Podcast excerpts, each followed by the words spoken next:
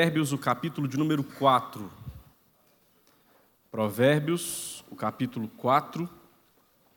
Abra e, por favor, mantenha sua Bíblia aberta nesse texto.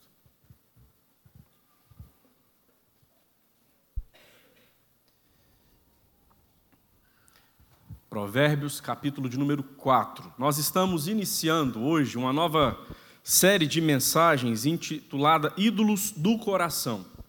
A equipe pastoral sempre tem, ao longo dos meses, trabalhado dessa forma, meditando em séries. E hoje, por ser o primeiro domingo, nós iniciamos uma nova série, portanto, com esse título, Ídolos do Coração. Sendo vontade de Deus, nós observaremos aqui oito passagens que nos ensinarão a guardar a nossa alma da idolatria. No primeiro culto, agora há poucas 18 horas, reverendo Arlos já trouxe uma meditação no livro do profeta Ezequiel, capítulo 14, do verso 1 ao verso de número 11. E eu peço a você que hoje, ao chegar em casa, se for possível, ou ao longo desta semana, você acesse o YouTube ou o Spotify ou até mesmo o Facebook, onde ficam armazenadas as pregações que nós fazemos aqui do púlpito, para que você assista, para que você tenha acesso a essa mensagem introdutória que o reverendo Arlos pregou no primeiro culto deste domingo. Especialmente, eu gostaria que você é, observasse com muito carinho as perguntas diagnóstico que o pastor Arlos levantou, quase que já na conclusão do sermão que foi pregado aqui há pouco. Nós temos um versículo, irmãos, para decorar ao longo desse mês, que está em Mateus, capítulo de número 6, o verso 21, que diz: Porque onde está o teu tesouro, aí estará também o teu coração. Porque onde está o teu tesouro, aí estará também o teu coração. Se Deus assim o permitir, ao final desse mês, todos nós já teremos decorado mais um versículo que dá base a essa série de mensagem que nós estamos iniciando. Vamos então ao texto bíblico para a nossa meditação agora, nesse momento. Provérbios capítulo 4, nós não faremos a leitura de todo o capítulo, observaremos apenas os versos 20 a 27, a parte final de Provérbios capítulo 4. A partir do verso de número 20, a palavra do Senhor nos diz assim: Filho meu, atenta para as minhas palavras, aos meus ensinamentos inclina os ouvidos. Não os deixes apartar-se dos teus olhos, guarda-os no mais íntimo do teu coração, porque são vida para quem os acha e saúde para o seu corpo. Sobre tudo o que se deve guardar, Guarda o teu coração, porque dele procedem as fontes da vida. Desvia de ti a falsidade da boca e afasta de ti a perversidade dos lábios. Os teus olhos olhem direito e as tuas pálpebras diretamente diante de ti. Pondera a vereda de teus pés e todos os teus caminhos sejam retos. Não declines nem para a direita, nem para a esquerda. Retira o teu pé do mal. Amém. Queridos, o autor sagrado, como um pai aconselhando o filho, vai ensinar a ele lições preciosas. Eu gostaria que você observasse no início do capítulo, o verso 1 ao verso de número 4, porque diz assim: Ouvi, filhos, a instrução do pai, e estai atentos para conhecerdes o entendimento, porque vos dou boa doutrina. Não deixeis o meu ensino. Quando eu era filho, e ele vai se citar aqui como exemplo, em companhia de meu pai, ter e único diante de minha mãe, então ele me ensinava e me dizia: retenha o teu coração as minhas palavras, guarda os meus mandamentos e vive. Você está observando que o pai está interessado em ensinar ao seu filho. E aqui no capítulo de número 4, há três partes ou três perícopes que subdividem esse capítulo e todas elas começam de modo muito similar. Essa que eu acabei de ler, no verso primeiro diz: Ouvi, filhos. A segunda parte começa no verso de número 10. Eu gostaria que você observasse. No verso de número 10 há o início da segunda parte do capítulo 4. E como é que ela começa? Ouve, filho meu. E aqui, no verso de número 26, que eu acabei de ler, também diz: Filho meu, atenta. Como que relembrando as promessas de Deus para aqueles que guardam bom conselho de seus pais. No verso de número 10, o autor faz menção a Êxodo capítulo 20, versículo de número 12. Ele está rememorando, ele está trazendo de volta à sua mente o quinto mandamento. E o quinto mandamento diz o seguinte: honra teu pai e tua mãe, para que se prolonguem os teus dias na terra que o Senhor teu Deus te dá.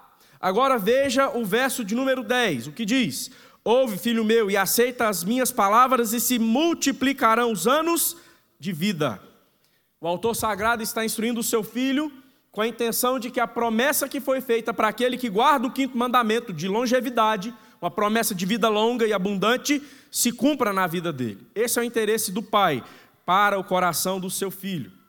Mas observe, ele faz aqui ainda no capítulo 4 um contraponto entre o justo e o ímpio, entre o que acolhe os bons e santos conselhos do pai e aquele que os despreza. Veja os versos 18 e 19.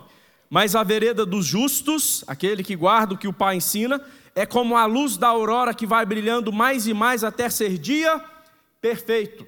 Mas agora o contraponto vem logo em seguida. O caminho dos perversos, ou seja, aquele que não atende ao que o seu pai ensina, é como a escuridão. Nem sabem eles em que tropeçam. E daí então, nós entramos na parte em que lemos e vamos observar nessa noite.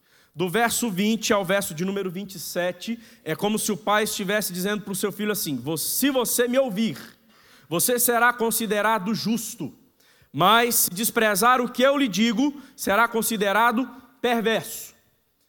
Como pai temente a Deus, e eu tenho dado a você um bom exemplo, eu creio que você é uma pessoa justa e que você ouvirá com atenção tudo que eu tenho ali dizer. Então, note o que eu tenho para falar ao seu coração, meu filho. E o pai então diz as palavras que nós lemos no verso 20 até o verso de número 27. E nesses versos, irmãos, os três primeiros versículos funcionam como uma introdução dessa terceira parte do capítulo de número 4. Porque veja os versos 20, 21 e 22. Nós estamos na terceira parte e o pai, nessa parte aqui, ele começa dizendo o seguinte: Filho meu, atenta para as minhas palavras, aos meus ensinamentos inclina os ouvidos, não os deixes apartar-se dos teus olhos, guarda-os no mais íntimo do teu coração porque são vida para quem os acha e saúde para o seu corpo. Ele está falando: olha, o que eu tenho para te dizer, em seguida, a partir do verso de número 23, é muito importante, você tem que guardar isso mais do que a herança que eu tenho para você. Eu tenho bens para te dar, eu tenho uma herança reservada para você, que é muito especial, que é de grande valor, mas o que eu vou te dizer agora é muito mais importante que tudo isso. E após essa introdução de três versos, o primeiro conselho que o pai traz é referente ao coração, e certamente você o tem grifado na sua Bíblia. Se não tem, recomenda fazê-lo. E o verso 23, que é um dos versos mais conhecidos de todo o livro de Provérbios, vai dizer que sobre tudo que se deve guardar, guarda o teu coração, porque dele procedem as fontes da vida. O pai está dizendo para o seu filho: Meu amado e querido filho, Há muitas coisas importantes que eu tenho que ensinar você a guardar. Muitas lições preciosas eu tenho, como servo de Deus, a ensinar a você para que a sua vida seja bem sucedida. Contudo, há uma que é mais importante que todas as outras, ela está na prateleira de cima. O que é mais importante, o que é essencial para você, é que você guarde o seu coração. Guarde o seu coração. O autor vai falar de outras partes do corpo aqui, mas a principal delas, a essencial, é o coração. E é a primeira questão que eu quero observar com os irmãos, baseado no verso de número 23. Fala-se do coração primeiro, porque ele é a sede de tudo que envolve a nossa alma. O coração é a sede de tudo que envolve a minha alma e a sua. O autor parte do coração para falar do nosso ser por completo. Apenas aqui no livro de Provérbios, você pode procurar depois uma chave bíblica, você vai encontrar 77 vezes o autor sagrado falando a respeito do coração. 77 vezes. Uma delas está no capítulo 27, verso 29 aqui de Provérbios, que diz assim: Como água, ou como na água o rosto corresponde ao rosto, assim o coração do homem ao homem. Se ele estivesse falando hoje, ele está falando assim como no espelho, o espelho corresponde ao seu rosto, o seu coração corresponde também ao seu caráter, à sua essência, a quem você é. a sua identidade. Portanto, meus irmãos, falar do coração é falar de quem nós somos, ou sobre quem somos em essência. Sabendo então da importância do coração, o autor traz agora uma ordem, ou filho dá uma ordem ao seu pai, como é característico do pai que ama o filho, dar ordens santas a ele. E qual é a ordem que o filho recebe? Guarda o teu coração. E guardar aqui tem o sentido de manter em constante vigilância aquilo que há no seu coração. O pai está dizendo ao seu filho: esteja sempre atento ao estado do seu coração. Fique sempre atento àquilo que há no mais íntimo do seu coração. Nunca deixe de prestar atenção naquilo que há no seu íntimo.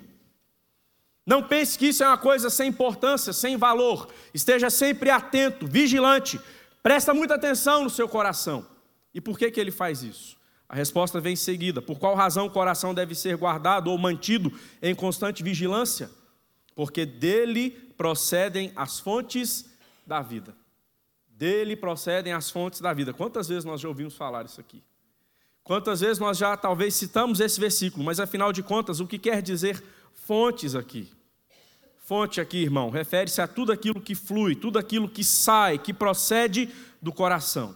Isso significa que o nosso intelecto, isso é, os meus pensamentos, os nossos pensamentos, bem como as nossas emoções e os nossos desejos, refletem o estado do nosso coração.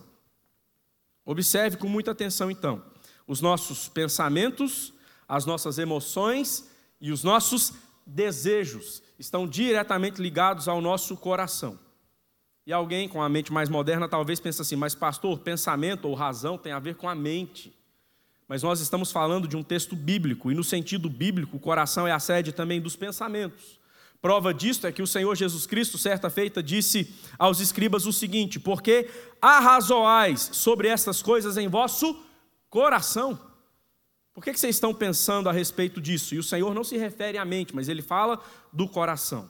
Jesus coloca então o coração como sendo lugar também de raciocínio. O que há no mais íntimo do meu coração é demonstrado em quem eu sou. O que há em meu coração é o que conduz a minha boca, os meus olhos e os meus pés, que é o que vem a seguir no texto, do verso de número 24 até o verso de número 27.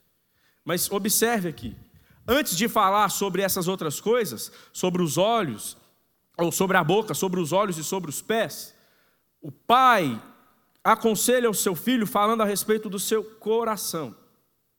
Isso significa que o coração sem Cristo é como uma fonte contaminada da qual procedem apenas coisas ruins. Guarde bem isso no seu coração. O nosso coração sem Cristo Jesus é uma fonte contaminada da qual procedem apenas coisas ruins, coisas negativas, coisas que não prestam, que devem ser descartadas. Imundícia. Em Marcos, capítulo 7, verso 21, o Senhor Jesus Cristo disse assim: O que sai de dentro do homem, isso é o que o contamina. Porque de dentro do coração dos homens é que os maus desígnios, e olha a lista, ou ouça a lista que Jesus coloca aqui: do coração dos homens é que os maus desígnios, a prostituição, os furtos, os homicídios, o dolo, a lascívia, a inveja, a blasfêmia, a soberba e a loucura procedem. É do mais íntimo do coração humano, sem Cristo, que fluem essas fontes de pecado, de coisas que são destrutivas à alma do homem. Coração sem Cristo é uma fonte contaminada, da qual então flui tudo que não presta. Mas graças a Deus o contrário também é verdadeiro.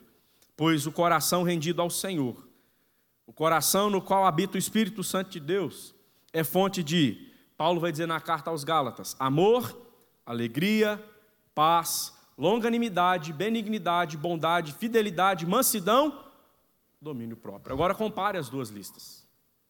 Uma lista só fala de coisas que não prestam, porque naquele coração não habita o Senhor. A outra lista trazida a nós pelo apóstolo Paulo em Gálatas, capítulo 5, versos 22 e 23, Paulo vai falar de tudo isso que são frutos do Espírito Santo de Deus habitando na nossa vida. O coração guardado em Cristo terá motivações santas para viver, porque ele será cheio de coisas boas. Então, aquele que tem esse coração que está sendo guardado, dele procedem essas coisas abençoadas. Então, a sua motivação quando se vestir vai ser uma motivação santa para agradar o coração de Deus. A minha e a sua motivação para o servir será uma motivação santa. As nossas ações, as nossas reações, aquilo que nós postamos na internet, o nosso trabalho no dia a dia, a partir da segunda-feira, aquilo que nós fazemos na nossa escola, na nossa faculdade, aquilo que nós fazemos no momento de diversão, o lazer, até mesmo o nosso trabalho como pastores aqui na igreja, como oficiais da igreja, presbíteros e diáconos, o tocar aqui, o cantar, o assentar-se nesse banco para ouvir a palavra de Deus, se o nosso coração estiver bem guardado, tudo isso serão, todas essas coisas serão fontes de bênçãos. Como é que isso se torna evidente, então, quando o coração está sendo guardado? E aí, se você observar a sequência do texto, a partir do verso 24 até o verso número 27, o autor vai dizer que o coração bem guardado será a bênção para a boca, para os olhos e para os pés.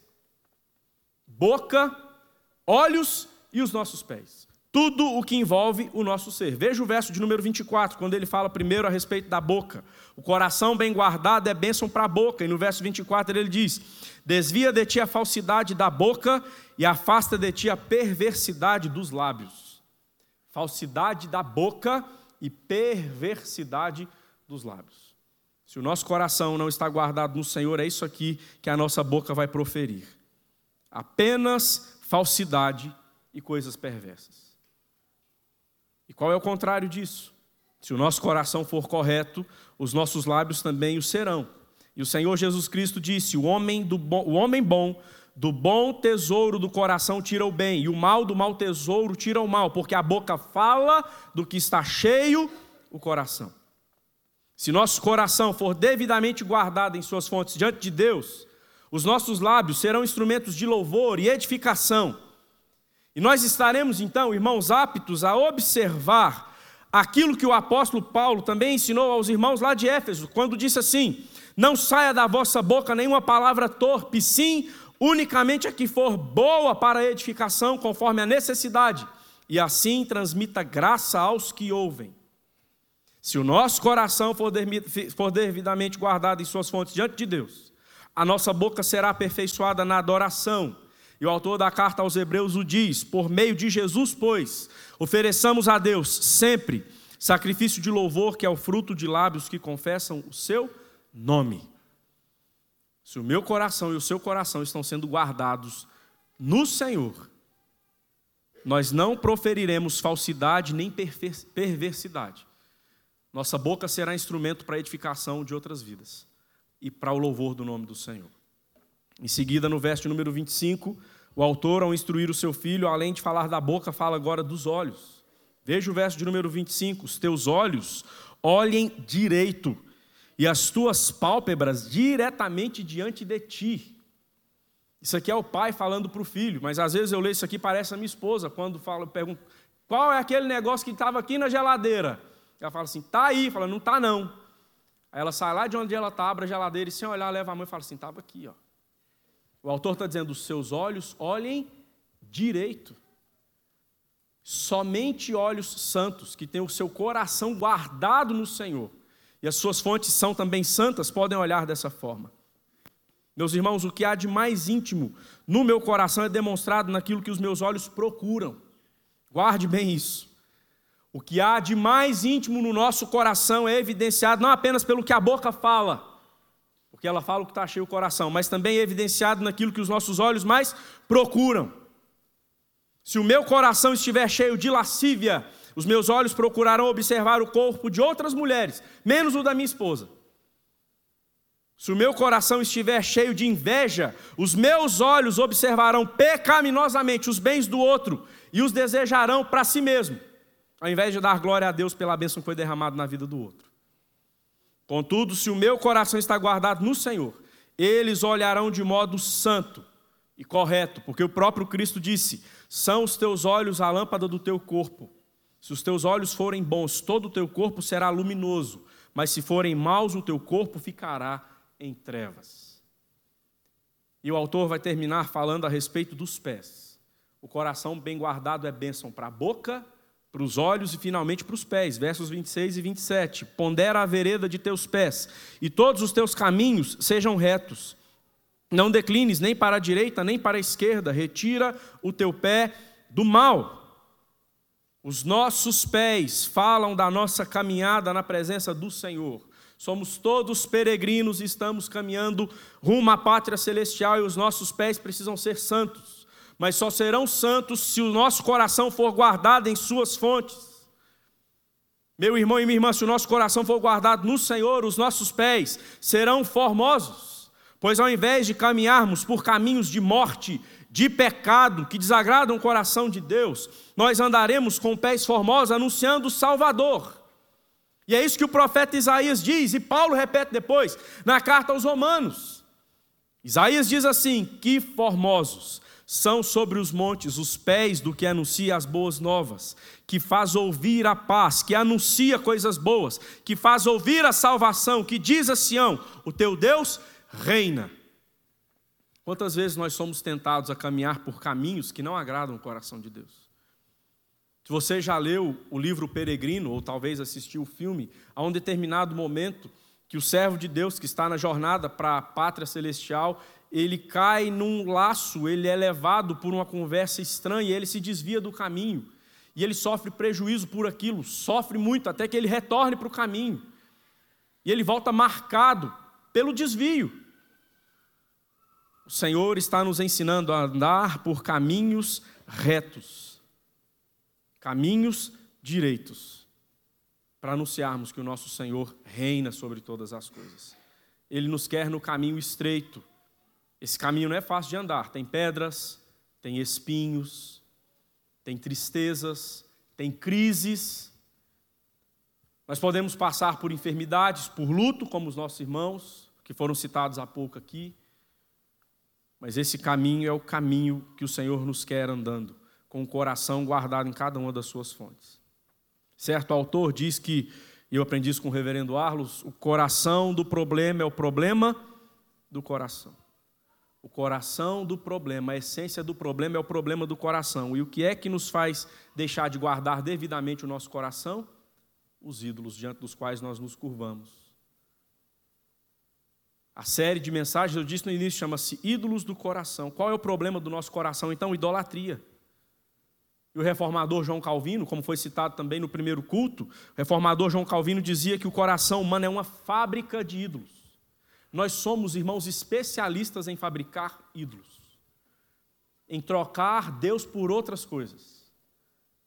E coisas banais, que têm o seu lugar na nossa vida, mas são secundárias. Futebol, o ator, a atriz, o astro, não sei quem, até mesmo a igreja nós somos expert nisso. Mas se o nosso coração estiver com as suas fontes devidamente guardadas em Cristo, não será problema para nós a idolatria, porque não haverá outro governador ou outro senhor no meu coração e no seu coração, porque as fontes estão sendo devidamente guardadas. Quem escreveu esse texto aqui foi Salomão. Dentre todos os homens que pisaram sobre a face da terra, é claro que exceto Cristo Jesus, o nosso Senhor, Dentre todos os homens comuns, como você e eu que pisaram essa terra, o mais sábio entre todos nós foi Salomão. Escreveu provérbios, escreveu muita coisa boa. Até salmos Salomão escreveu.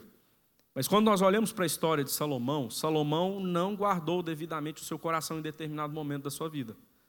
No primeiro livro dos Reis, o capítulo 11, versos 4 a 6, dizem assim: Sendo já velho, não está falando de um homem inexperiente, de uma criança imatura, birrenta, está falando de um homem experiente, sendo já velho, suas mulheres lhe perverteram o coração. E elas perverteram o coração de Salomão para quê? Para seguir outros deuses. Salomão encheu o seu coração de ídolos. E o texto vai continuar dizendo assim: E o seu coração não era de todo fiel para com o Senhor seu Deus, como for o de Davi, seu pai. Salomão seguiu a Astarote, deusa dos Sidônios, e a Milcom, a abominação dos Amonitas. Assim fez Salomão o que era mal perante o Senhor, e não perseverou em seguir ao Senhor como Davi, seu pai. Ironicamente, seu pai, o rei Davi, também falou sobre o coração. nos Salmos. Mas parece que Salomão, na sua velhice, se esqueceu disso. Salmo 139, que já foi lido aqui, diz assim: Sonda-me, ó Deus, palavras de Davi, e conhece o meu coração. Prova-me conhece os meus pensamentos. Vê se há em mim algum caminho mau e guia-me pelo caminho eterno. Davi ainda diz mais, no Salmo 10, verso 14: As palavras dos meus lábios e o meditar do meu coração sejam agradáveis na tua presença, Senhor, rocha minha e redentor meu. Meus irmãos, o Senhor Deus, o nosso Pai de amor, misericórdia e graça, nos chama nesta noite como seus filhos a guardarmos o coração para sermos bem-sucedidos ao longo da nossa caminhada sobre essa terra. A paixão indomada por várias mulheres perverteu o coração de Salomão e o fez desviar-se dos caminhos do Senhor, ainda que depois ele tenha se arrependido, nós cremos nisso, e voltado à presença de Deus. Os bens perverteram o coração de Acã e acabaram por aniquilar a ele e a sua família de entre o povo de Deus que se preparava para conquistar a terra prometida. Acã olhou e desejou o que não devia ter desejado e tomou isso para si e foi aniquilado com a sua família e não entrou na terra da promessa.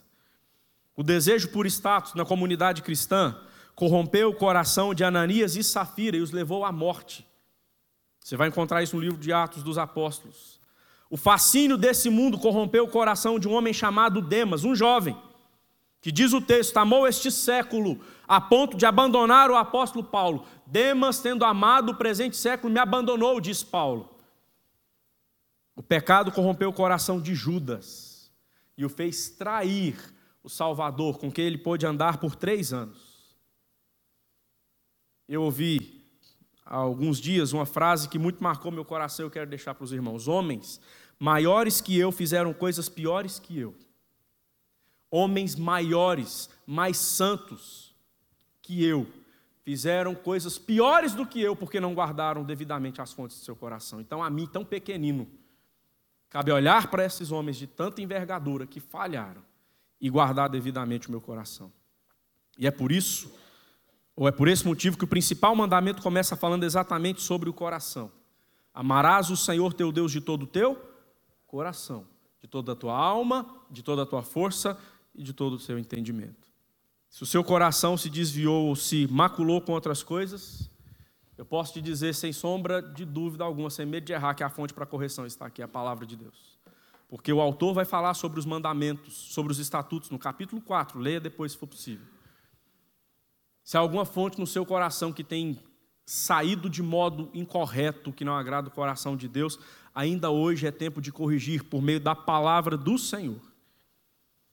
João Calvino dizia: Meu coração te ofereço, ó Senhor, de modo pronto e sincero. Meu coração te ofereço, ó Senhor, de modo pronto e sincero. E alguns historiadores chegam a dizer que o símbolo que identificava o ministério de João Calvino eram duas mãos erguidas aos céus, segurando um coração. Porque esse homem, por mais que tenha sido usado na época da reforma protestante como um grande pastor, que deixou um legado tão extraordinário, sabia que se o seu coração não fosse guardado, ele seria corrompido. Se observarmos, irmãos, esse princípio ensinado pelo reformador, a nossa boca será fonte de bênçãos, os nossos olhos olharão direito para o alvo, ou direto para o alvo, e os nossos pés andarão continuamente pelo caminho estreito, mas que conduz à salvação. Que o Senhor guarde o meu coração e o seu coração em nome de Jesus, para que eles não sejam fábricas de ídolos.